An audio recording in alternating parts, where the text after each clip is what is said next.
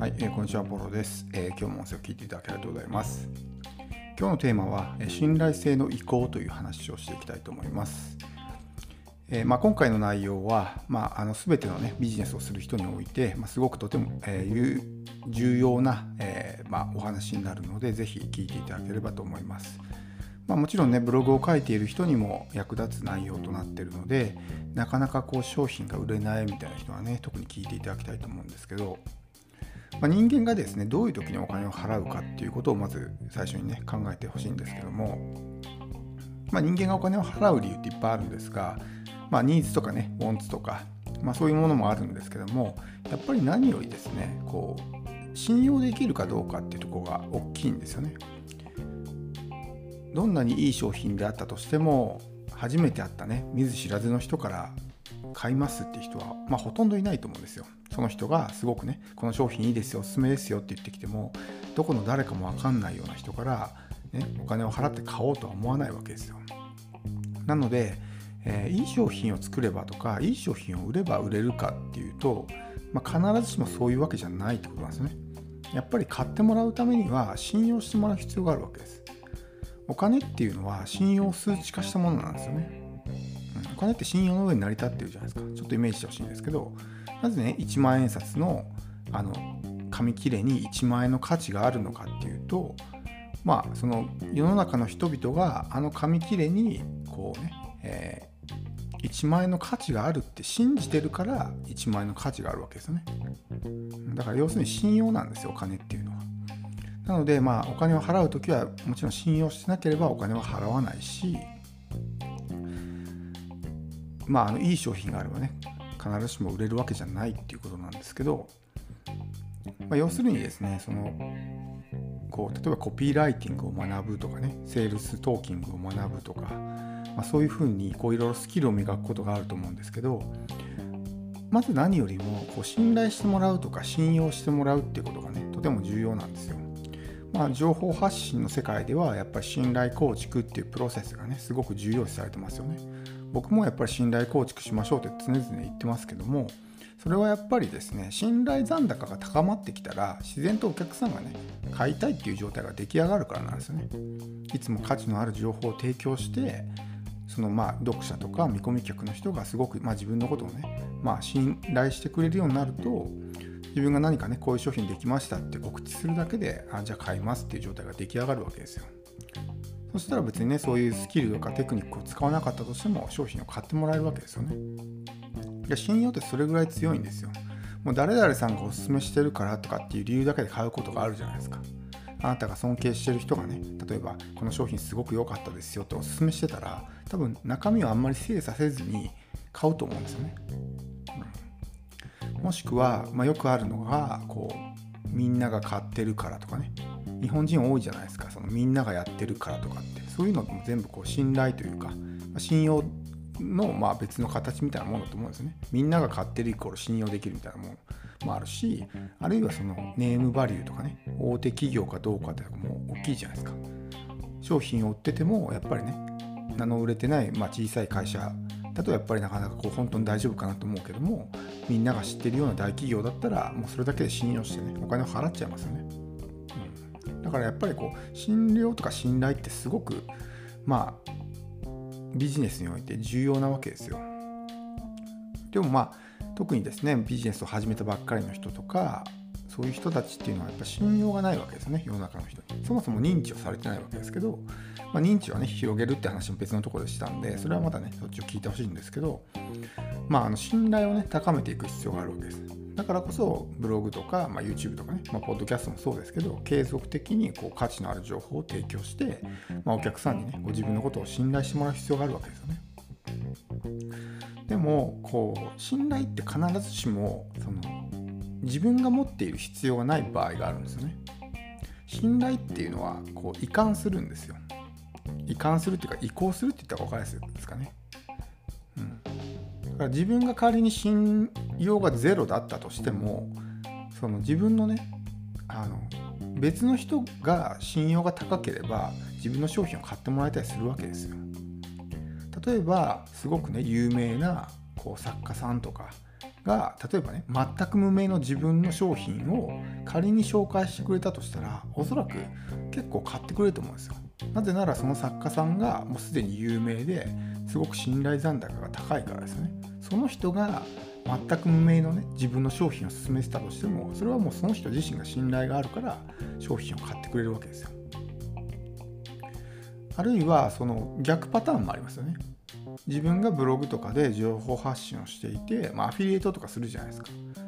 で、基本的に自分っていう存在はまあ無名だし、全然こう年割りもないわけですよね。ブログ書いてるほとんどの人っていうのは。で、そういう人がもし自分の商品を売っても売れないと思うんですよ。それはそのクオリティ云々の問題じゃなくて信頼の問題なんですね。全くその認知もされていない信頼残高もない自分が作った商品を買いませんかって言っても買わないと思うんです。でも例えば、まあ、じゃあ仮にこう英語の教材しましょうか。英語の教材をじゃあ僕がね仮にこう自作してオリジナルの商品を作ったとしますよね。でそれをブログ上で買いませんかっていうふうに言っても、おそらくねもう大多数の人は買わないと思うんですよ。でも例えばその自分のブログ上で例えばテレビでね シーエム されているような有名な会社の英語教材を売ったら、おそらくねまあ自分のそのライティングスキルとかが高ければそこそこの人は買ってくれると思うんですよ。それはなぜかっていうと、その商品作成者側にある程度ネームバリューとか信頼があるからですね。自分っていう存在は無名だし、まあそういう信頼もないし、だから全く同じ商品だったとしてもやっぱりそこだけでね、えー、買う買わないが決まっちゃうわけですよ。なので、えー、仮に全く自分にこう信頼がなかったとしても、そういう第三者が信頼がすごく高ければそれだけで買ってくれるってことはあるんですよね、うん、あなたも何かこう誰かのブログとか、まあ、アフィリエイトサイトでもいいですけど、自分がユーザーの立場になって読んでそこで商品を買うときに、その商品の作成者の、まあ、要するにメーカーですよね。メーカーのネームバリューとかまあ、信用度とかで気にすると思うんですけど、その記事を書いてる人の信用度とかってあんま気にしないじゃないですか。そこまでだってもう売られてる商品がすごく有名な商品で、まあ基本的にもう詐欺とかそういう可能性は極めて低いわけだから、記事を書いてる人が誰だろうと別にいいわけですよね。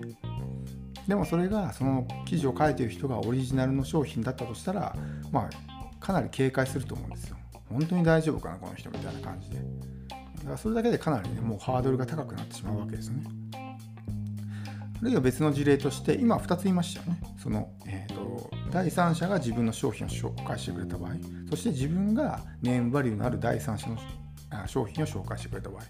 もう一つはその媒体っていうのがあるんですよ。媒体自身がすごく信頼を持っている場合、例えば僕の場合で言うと Amazon とかそういうところに例えば電子書籍を売ってたりしますよね。そうするとその Amazon っていう、まあ、マーケットプレイス自体がかなり信頼が高いんで結構売れるんですよね、それだけで。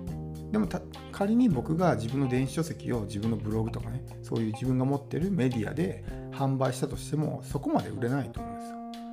それはやっぱりねこう Amazon の力というか、もちろん集客力の大きさもあるんですけど、 Amazon っていう媒体のね信頼度みたいなものがあると思うんですよ。Amazon で売れば少なくとも決済とかでこう騙されるとかってそういうことないじゃないですか。でも例えば自分のブログで独自決済でそういうね商品を納品するとかってなったら、やっぱある程度こう信頼のおける人じゃないと怖いですよね、お金払うの。まあ、なのでそういう面でもこう信頼性がね移行するってことです。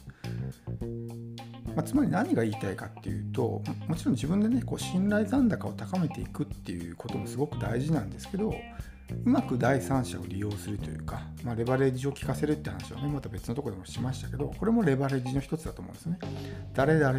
がまあこうおすすめしてたみたいなね、そういうこともできるじゃないですか。自分が売りたい商品を誰か有名な人がおすすめしてたら、誰々がおすすめしてましたとかっていう、これもまあ信頼性の移管とかっていうね、えー、いうふうになるわけですけど、そういうような切り口で考えてみるんですよね。うん、どうやったら信頼してもらえるんだろうっていう第三者の力を借りるわけです。僕もそのブログをね立ち上げた当初、僕は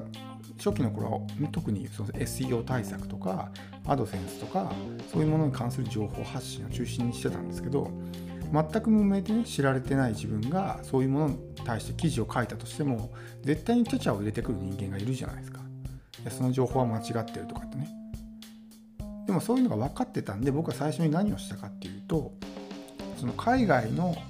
言うたらね、その一流の人たち、一流の エスイーオー の専門家たちが書いた記事を外部リンクとして貼ってたんですよね。で、この記事でもこういうふうに言ってますけどみたいな感じで書いてるんですよ。そうするともうね、あのチャチャを入れたくても入れれないわけじゃないですか。だってもう海外のもう世界トップクラスの専門家がこうですって言ってるんだから、チャチャを入れてもまあね、そのチャチャはおそらくそっちが間違ってるでしょっていうふうになるわけですよ。実際なんかね、たまにこうハテナブックマークとかのコメントでそういうケチを入れてくる人がいますけど、そういう人もね、そういう僕がこう外部リンクの記事を貼っているのを見て慌ててコメントを消したりとか、そういうことをしてる人もいるわけですよね。なのでやっぱりこういかにそういうふうに自分の主張が正しいのかっていうのをバックアップするためにも、外部リンクの記事、信頼のおけるところ、情報ソースの記事を引用して、まあ、自分の信頼度を高めるというか、そうしないと、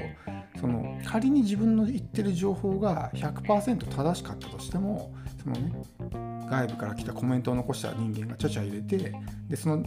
また大また違う人間がその書き込みを見た時に、あ、このブログを書いている人の情報は間違ってるんだっていうふうに思うじゃないですか。そうするとそれだけで信頼を失うわけですよ。実際はそのコメントを残した人間の情報が間違ってるんだけど、外部から訪問してきた全く知らない人はコメントを見て、あ、この人の言ってることは嘘なんだっていうふうに思ってしまうわけですよ。それってすごくもったいないじゃないですか。だからそういうことにならないためにも、まあ他人の信頼を借りるみたいなことですよね。うん、なので特にこうブログ駆け出しでちょっと自分がね、そういうふうにどんどんこういろいろ主張していきたいみたいな感じのパターンだったら、特に初期の頃はそういう、まあ、ビッグネームの力を借りるみたいなのも一つね、手だと思うので、まあ、ぜひやってみてほしいと思います。はい、えー、では今日の音声は以上です。最後まで聞いていただきありがとうございます。